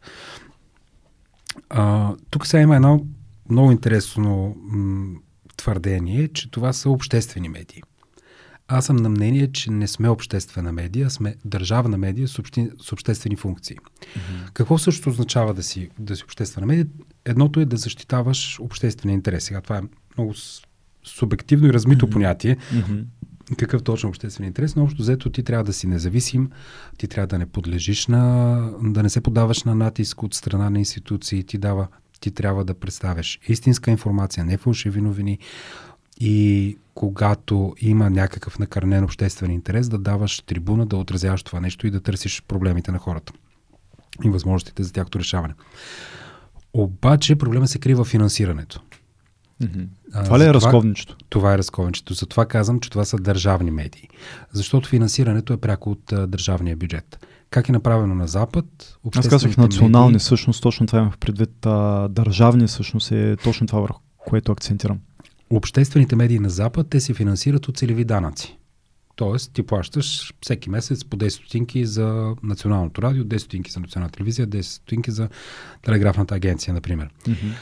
И от това се формира вече един бюджет, който ти ползваш. Това вече те прави обществен, защото ти се финансираш пряко от обществото. Ти с държавния бюджет пак оттам ти идват парите, но там вече пък зависи а, от София, от Министерския съвет, колко Министерството на финансите Министерския съвет, колко ще ти отпусне. Или съответно за, за годината. Да, а, кой решава бюджета? Да. Имаше една година, когато един финансов министр наказа Националното радио и на края на годината му взе едни доста сериозни пари от а, бюджета, защото Националното радио, още взето, винаги е коректив на властта, независимо коя е тя. М- никога не сме мълчали на никого и, и няма и да продължим, няма, няма и да го правим а, независимо кой, кой управлява, защото трябва да има коректив на властта. Когато има коректив на властта, независимо дали тя е общинска, дали тя е национална, тогава властта може да сверява часовника. И много, да много, много важно. Нещата. Мисля, че това е институцията, която има. Това е част от нашата система, която има най-голяма тежест да го прави това нещо. Преди си мислех, че дори всъщност това е основната цел на, на опозицията, но не съм чак до там съгласен. Нали, те се опитват да го правят, определено им е отговорност да го правят, но на първо място те представляват една маса от хора и на второ място всъщност те представляват едно мълцинство, явно мнозинството, нали, защото работим в демократична система, е избрала друга система. За това, че как може едно мълцинство да контролира и да налага на мнозинството. Затова пренасочих фокуса си върху медиите. Но и на първо място. Трябва да имат свръхочаквания. В смисъл, не може всичко да зависи от, от журналистите. Ти отваряш думата за опозиция, да, но и опозицията трябва да прави това нещо. Докато. Да, да, трябва, дам, трябва, пример, трябва. С Бургаския общински съвет, най-отговорно казвам, че там опозиция почти няма. Например. Еми, при разпределение на гласовете явно нямаме нужда от опозиция. Смисъл... Не, и, има хора, които... Свърх мнозинство смятат, че... Които не са от управляващата, от управляващата партия или партии, но те реално се водят опозиция само на хартия. В смисъл не правят нищо като, като опозиция. А, много тежък слагам. Аз много, много, много уважавам журналистиката и смятам, че това е един огромен стълб в нашето общество и затова давам такава отговорност, смятам, че трябва да носите. Не за друго, нали, не го правя само защото бе, ви носите товара, правя го защото наистина от огромно уважение слагам този товар върху вас. говоря изцяло върху вас, защото mm. аз не се смятам за такъв. Някои се шегуват, че нали, това е някаква форма на журналистика, но няма нищо общо. Ами принципно е. Принципно е форма. Mm. Дали, защото не искам да нося отговорност. Поради някаква, някаква причина не го смятам за такава. А, наказването на националните медии само чрез урязване на бюджет ли може да стане? Има ли а, и друга форма на а, въздействие, да го кажем така най-коректно? Ами той беше показателен случай отново с Националното радио, когато ето е много публично, преди, много е фактическо. Нали. Преди две години Телефонните беше... обаждания, вероятно да кажем, че ако има такива, остават а, под масата, но това да си режеш бюджета, нали, то е публичен шамар направо. И имаше опит преди около две години с а, сваляне на предаване в програма Хоризонт с колежката, предаване на колежката Силвия Великова. Но тъй като, както казах, в Националното радио не се търпи цензура и, и натиск, а, тогава всъщност реакцията беше изключително остра. А, тя влезе и в публичното пространство, имаше протести на, на журналисти. От гилдия, да. да. А, и реално всичко беше възстановено. Така че това е другия, другия опит. Натиск от а, политици или пък някакъв, някакви представители на институции. На мен също са ми се обазвали. Много път са ми се обаждали, ма сега това не може ли така, не може ли така да се напише, ама сега ще го пишеш това нещо. Имало е, разбира Това ли е тона в, общ, в общия случай? А, да, не са ме заплашвали до сега. Още има време, разбира се. Дори не е културно. По-скоро е, ма сега, що така трябва да правим? И културно са се опитвали, възпитано и така нататък. Никога не съм се, никога не съм се подавал. Съществува обаче натиск. О, разбира се, няма как. Такъв човек посмява да създава такъв натиск. И депутати са ми се обаждали. Са, хора с огромно самочувствие, че това може да има някакъв ефект. Ами да, по-скоро с надеждата, че нали, сега може, нали, като сме си по-близки, да ми окажат нали, влияние, да ме убедят, че това нещо не трябва така да се пише, че еди какво си и така нататък. А пък на теб, да, се налага да създаваш впечатление, че си близък с всички. Смисъл, то е малък град. Сме трябва да е близък да, с всички, да, за да може да, да получава информация. Смисъл, казвам близък, а, чисто нали, професионално. Да, да, не можеш да обадиш през центъра и кажеш, е, кмета, да ми идва тук. нали, не става просто, нали, естествено. Разбирам какво имаш пред под близък. Абсолютно разбирам. А, сериозна работа. Много, много сериозна работа. На времето една лека отметка, ако искаш. Да, моля ти. Още нямахме всички мобилни телефони. И един преподавател ни учеше, кое е най-важното нещо за един журналист. А, според тебе, кое е най-важното? Обективността. А, не, не, имам предвид като, като предмет, като... А, микрофона? Не. Тефтерчето, тефтерчето с телефонните номера. А, с е- телефонните номера. Това е образно казано за контактите. контактите. Също най-важното е ти да имаш много контакти, много хора да познаваш. И тогава той казваше, никога не трите телефонни номера, защото никога не знаеш кога бившата любовница ще ти стане източник на информация. Mm. Или пък източника на информация ще ти стане вика любовница. Пак с професионална цел. Да. А, ако вие сте това, което изказа като държавна медия, каква е разликата с една частна медия? Какви са предимствата и недостатъците в една частна медия тогава, ако може да кажеш така? Работил ли си в частна медия, извинявай? А, кореспондент съм бил. Кореспондент. На, на, на Off News, на BGNS. Отново много сериозни медии. Да, ами какво да ти кажа, много са разликите. Сега първото, което е частната медия, тя се издържа от а, рекламни договори. Дали с компании, дали с, а, фи, а, дали с а, партии, а, дали с общини, дали по някакви проекти. Когато финансирането ти зависи от подобни източници, ти никога не можеш да, а, да си сигурен, че някой да няма да ти наложа цензура. Защото, примерно да речем, ти получаваш пари от партията Хикс mm-hmm. за информационно обслужване. А, в един момент обаче ти можеш да пишеш за партията Хикс, след като тя ти дава един солиден приход, от който ти се издържаш, издържаш семейството си, издържаш медията. И тук вече започваш да, да си налагаш цензура или пък ти налагат и така нататък. Затова а, ние имаме спокойствието на държавното финансиране, че можем да, да пишем нормално и да говорим нормално за, за всички, без да имаме притеснение, че утре някой ще се разсърди, ще ни вратне кранчето от съответния източник и увисваме. А, отделно, м- Хора, заради медия... това се радвайте на всеки 10 стотинки, които давате за държавните медии. Това искам да го натъртя безкрайно. А, защото тя сумата не е много по-различна. Тя наистина е много малка, като я разбиеш в данъците. Отделно частна, частните медии си имат и друг, друг тип редакционна политика. В борбата те да се, всяка една от тях да е по-гледана, по-слушана, по-четена и така нататък, което няма абсолютно нищо лошо. Те не винаги са, според мен, това е мое лично мнение, са актуални спрямо дневния ред на обществото. Ще посоча един пример. Сега, заради политическата криза, mm-hmm. топ новина е, за всичко е а, преговорите. Общо взето 10 минути от националните медии, от емисията на националните медии се занимават с преговорите, от които не излиза абсолютно нищо конкретно като информация. Да. Но всички медии те занимават в началото с това. По-важни информации, да речем, свързани с а, кризата, с енергетиката, с инфлацията, те са сбутани малко по-назад. Катастрофи, свързани с, а, които трябва реално да доведат до промяна в а, някой пътен участък, ремонт, mm-hmm. на, примерно, създаването на кръгове, нещо подобно. Те са сбутани някъде по-назад. Mm-hmm. И така се променя дневен ред на обществото, че най-важното, което се случва в държавата, то е сбутано в тези 10 минути и всички медии се занимават с, с това.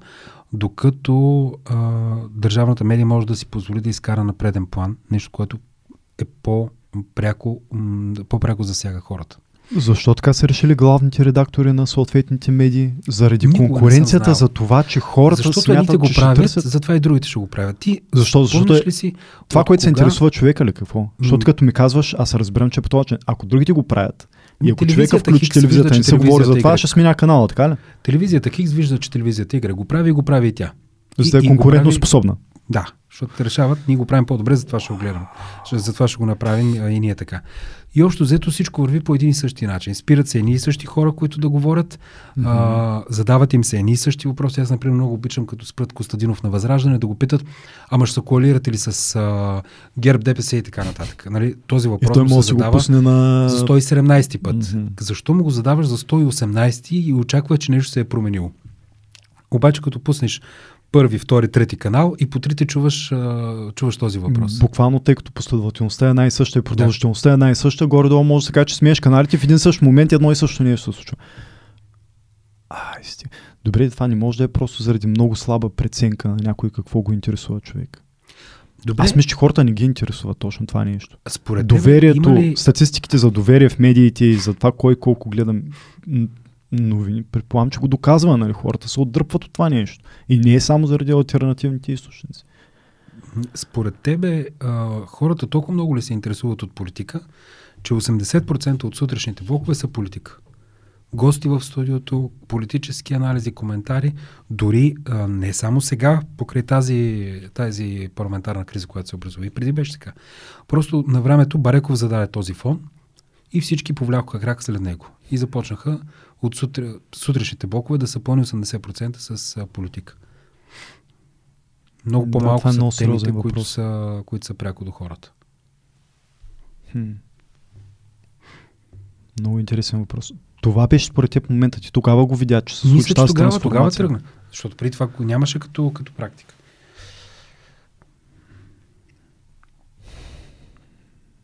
Много е еднакво отразяване на едни и същи неща по тематики, които не са от най-голямо. Да, много е странно това нещо. И пускаш така наречените, това е термин, talking heads, говорещи глави. Да, да, да. На времето бях на един семинар и имахме един лектор от, забравих, мисля, че беше от CNN, може да бъркам. И ние бяхме се правим журналисти от цяла Европа и пуска някакъв репортаж на NBC. Mm-hmm. М- имаше тогава криза, това беше доста отдавна, забравял съм точно, имаше криза Ирландия трябваше да ратифицира някакво споразумение, но тя отказваше. Mm-hmm. И репортажа представлява нали, далечен кадър, някакви хора протестират и а, толкова, минутка, даже по-малко от минутка, и двама политици, които говорят. И той казва, нали, хари се изгледахме, кажете си мнението за това нещо. Аз стоя и казвам, викам, това е изключително тъп репортаж. Нали, ти имаш протест, не отиваш при хората да ги питат какво точно искат, защо протестират mm. и ми пускаш само политиците, които се обясняват, пък хората нека е там сбутани на м- далечен план. И обаче няколко колеги нали, тогава от медии от с, Европа казаха, страхотен репортаж, невероятен, ето това е класата, това е онова, такова. И аз си мълча, защото казвам, а, тук очевидно не съм в тренда, сега ще се изцепя и по-добре си мълча, нали, тук ще, ще изложа България. А ти ни го казваш това нещо? Не, аз си го мисля. А. На което обаче лектора каза, а мислите ли? Това вика много тъп репортаж и ако аз бях шеф на новините, ще да го сваля, вика и нямаше да го излъча изобщо. И, и всъщност той каза моите наблюдения. Къде са хората? Нали, ти пускаш говорещите глави, а хората нека да остават на, на заден план. Дори не, дори не отиваш да зададеш въпрос на хората. И те говорещи глави обикновено и те не са... И те, те си имат... Как да кажа? Кой е правилният превод на адженда? Борите ли са с това да използвате чуждици? Ами не знам да ти кажа всъщност. Борим се доколкото можем, но сега това малко... Защото езика и речта са на висока почет, нали? правилното говорене, така да кажем. Това и... за мен е да ти кажа малко измислена борба, не заради друго. Целият език е пълен с чуждици. Говоря за турцизми, говоря за русизми, които са се, са да. се натрупали. Сега като каже някой, ма трябва да се говори на книжовен български язик. Кой е книжовният български язик? Mm-hmm. От коя година смятаме, че езика е спрял да се развива, за да използваме mm-hmm. нали, книжовния, книжовния български язик? М- хубаво е все пак да се борим с а, грешните думи. Аз, например, голяма битка имам за думата входирам. И се опитвам да я, да я изкореня доколкото мога, защото в... няма такава дума. Входирам. Тя не съществува. И аз много често го а, сочех като пример. След като ти входираш нещо, mm-hmm. реално трябва да го изходираш. Mm-hmm. Защото има входящ номер, един документ се внася с, в институцията и обаче после имаш и изходящ, т.е. трябва да се изходира. И нали, си мислех, че това е достатъчно безумно като пример, за да убеда хората. Ами не получих през съобщение от една институция, в която се говореше за изходиране на нещо. Институция? Институция. Да, да. Вау. А, ами, проблем може би, когато имаме български думи, които перфектно се описват ситуацията или дори описват много по-точно ситуацията, но ние използваме чуждица. Това също да, е... да, това е проблем, но казвам, че не е чак толкова... Аз много често се шугувам в ефир, а, когато трябва да се нарека като хейтър и mm-hmm. се наричам мразяч. Да, да, нали, хейтер, разбирам защо би го използвал някой. Адженда, не знам, имам чувство, че пропускам нещо. Те си имат, но нека с една дума да е. Нали. Имат си определена гледна точка и повтарят едни, една и съща гледна точка и те, всяка една ситуация са наглася според нея. Много интересен пример беше за мен това, м- гледам резултати от изборите, но в нощта на изборите, вече късните часове или ранните направо. И поканили една голяма маса експерти и го забелязвам това нещо. Виждам един от тях малко по-различен не ми беше попадал на мен, че той нали, говореше как а, това естествено било е, м, репрезентация на класовата борба в България. Нали. Те резултати от изборите били и си казвам, а, много странно това пък как го измисли. Нали, търся го този човек и той за каквото и да говори по други студия и други репортажи, той винаги за него класовата борба е на първо място. И всичко се върти около класовата борба. Много интересно, да. Напом... Напомня на едни времена, за които само съм чувал. На всичко е класова борба. Предполагам, че може и да има теза там. А, как може да подобрим експириенса на хората, които нас слушат и нагледат? За какво се борим? Ко- кои са нещата, които са отвън, отвъд статистиките, защото те някой път ми се струва, че размиват фокуса и разбиват качеството на разговора. Защото смятам, че на първо място, ако се доставя качествен продукт, рано или късно алгоритъма ще започне да се съобразява да изпъква качествения продукт. Мисля, че зрителя и слушателя са достатъчно интелигентни да разберат и да оценят правилно нещата. За какво се борим така, че крайният потребител да е доволен и да получи нещо качествено? Не можем да се преборим до такава степен, че всички хора, които ни слушат, гледат и четат, те наистина ще искат да получават качествен продукт. Те знаят какво е качествен продукт, знаят кое е достоверно, кое не е и така нататък. Но аз съм на мнение, че един човек да си му повлиял, да е научил нещо от тебе, пак е успех.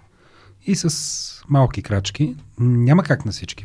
Разбери, това не е нещо, нещо ново, нещо току-що появило се покрай Фейсбук и така нататък. Винаги е било такова положението. А, имаше не, една... не на всички. В никакъв случай не на всички. Да, то, да, да. То, то, това е капана на алгоритъма. А, колко казваш... смислено говориш, еми, ако имаш повече сабскрайбъри, значи говориш по-смислени работи. Нали? То, това е част от тези капани. Не. Ако, не, всъщност примерно, точно така. М- примерно да речем, представи си, ако а, ти не си водещ а, на, този, на този подкаст, а е примерно една руса силиконова мацка, която води само по а, такива лепенки на зърната. Да, да, направо аз и с колеги това съм спорил. Викам се, аз знам как мога да направя нашия сайт изключително четен. Като сложа на а, чело, Азис примерно си сложи трето зърно. Да, вижте, по, вижте къде. Да, да, и да. това нещо ще се чете страшно много. Не мога да избягаш. Мога да осъдя за това нещо, обаче мога да кажеш, а за сложи ли си трето зърно въпросително? Да. И имаше един блогър, той почина. А, той списваше блога си в, а, под псевдонима Тони Филипов доктор. Та той имаше една много интересна мисъл. А, брат, имайте предвид, че интелигентността на планетата е константа, а населението расте.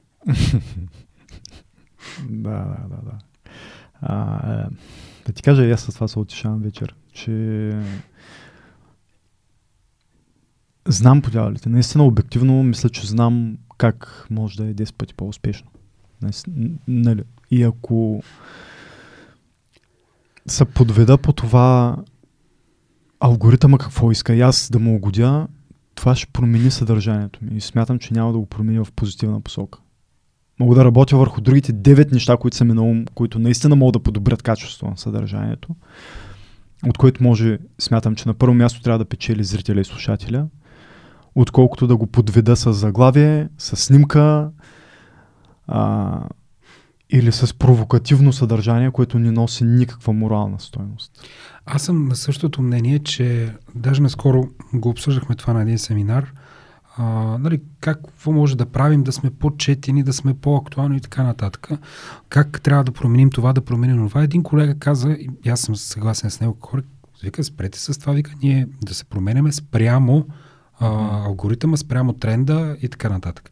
По-скоро ние ще загубим вер, вярната си аудитория по този начин, хора, които отварят сутрин нашия сайт, които си пускат нашето радио, нашата фейсбук страница, защото знаят, че там ще намерят нещо достоверно. В един момент, когато ги залееш с а, този комерциален продукт, всъщност те ще загубят доверие в, в тебе и не е сигурно, mm-hmm. че ти ще успееш да си на нивото пък на другите, нали, комерциалните, които, които това правят, за да изкарват пари, за да са гледани, слушани и така нататък. Затова по-хубаво е наистина, да, ако може човек да си или медия да си запази идентичността, да, да е актуална спрямо новите технологични промени и на един човек да повлияе, пак е, пак е успех. Аз, например, имам една позната, която тя не слуша нашето радио, тя не слуша нито едно радио. Uh-huh. А, но пък тя първата и работа, когато стане сутрин, е да отвори нашия сайт, за да, за да се информира от нас за случващото се в Бургас и в региона. И ако ми сложа заглавие с третото зърно, за което си говорихме преди малко, тя вече ще спре да отваря сайта, защото вече те е изгубила доверие към нас.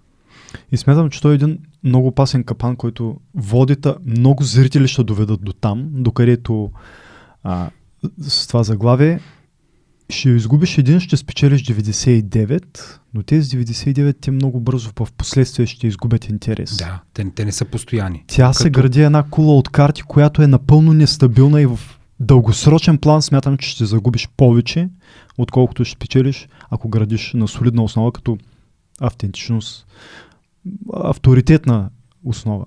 Защото ето, пример, примера с силиконката, за която говорихме преди малко, mm-hmm. ами утре някой ще направи подкаст с жена с а, тригърди в Междузвезди войни, мисля, че имаше една такава.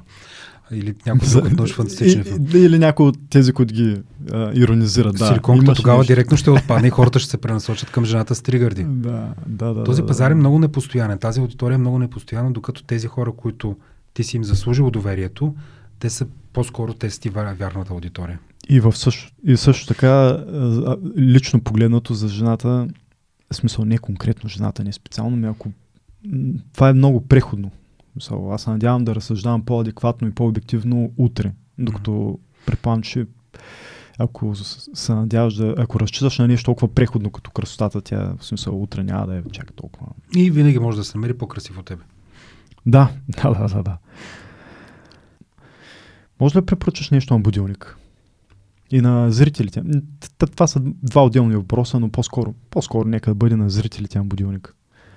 Да препоръчаш а, нещо свързано с това как, как да се информират и как да се до някъде той образуват. Да си намерят своето място. А, дали ще е БНР Бургас, дали ще е някоя друга медия, но да си намерят своето място и там да търсят и да изискват, а, да изискват информация. Защото прекалено голяма информационния поток mm-hmm. и всъщност ти трябва да намериш на кого да се доверяваш, за да получаваш такава, такава информация. А, защото тръгнеш ли да се ровиш едно нещо да го търсиш, ти ще попаднеш вече в капана на фалшивите новини, на сайтовете, които взимат пари за да напишат а, това нещо и когато имат време да си проверят информацията. Mm-hmm. И наистина да обръщат внимание къде са го видели това нещо, а не чух по новините, видях по новините или видях в интернет, така нататък. Получаване на множество източници или както ти спомена, каквото и да потърсиш, че ще намериш информация за което. Нали, Хора... имаше такова проучване. Няма какво да ни потърсиш в Google и да ни намериш поне 10 резултата, които доказват съответната. Това, това звучи Те са колкото и да е невероятна. Това звучи много хубаво. Можем, примерно, тази да го направя и да го направиш, но човек, който мъкне зеленчуци по цял ден, той няма време да седи да, mm-hmm. да рови. А, чай сега да видим, това вярно ли? Я чай сега ще проверя в друг сайт, я в трети, я в четвърти, я ще го пусна в Google. Той още взето очаква, нали, като си отвори телефона и да види това, което го интересува. И, и, и, и да е сигурен, че това е вярно. Да подбере източниците. Да, го... да подбира дори, на, дори на база проба грешка, но със сигурност като види грешка. ще мине през проба грешка. Да, как, да, рано или късно да изгради доверие и ако това доверие бъде а, наранено, той да продължи напред mm-hmm. и да намери yeah. следващия източник. Това мисля, че е много добър съвет дори в а, аспект политика. Mm-hmm. Нали? А не да се връщаме, да повтаряме и да потретваме едни и същи грешки. Много ти благодаря, че беше при мен. Аз благодаря за поканата. Благодаря, че имахме възможност да разговаряме. За мен със сигурност. За мен със сигурност. Да, надявам се и за нашите зрители и слушатели и съответно те да кажат тяхното мнение, да кажат кое ме... да се напишат мнението. Наистина е много важно. При мен обратната връзка е много важна. За сега няма възможност да се обажат, но така или иначе може да пишат на всеки, като го видят това нещо. И отново благодаря. Чао, хубав ден на всички!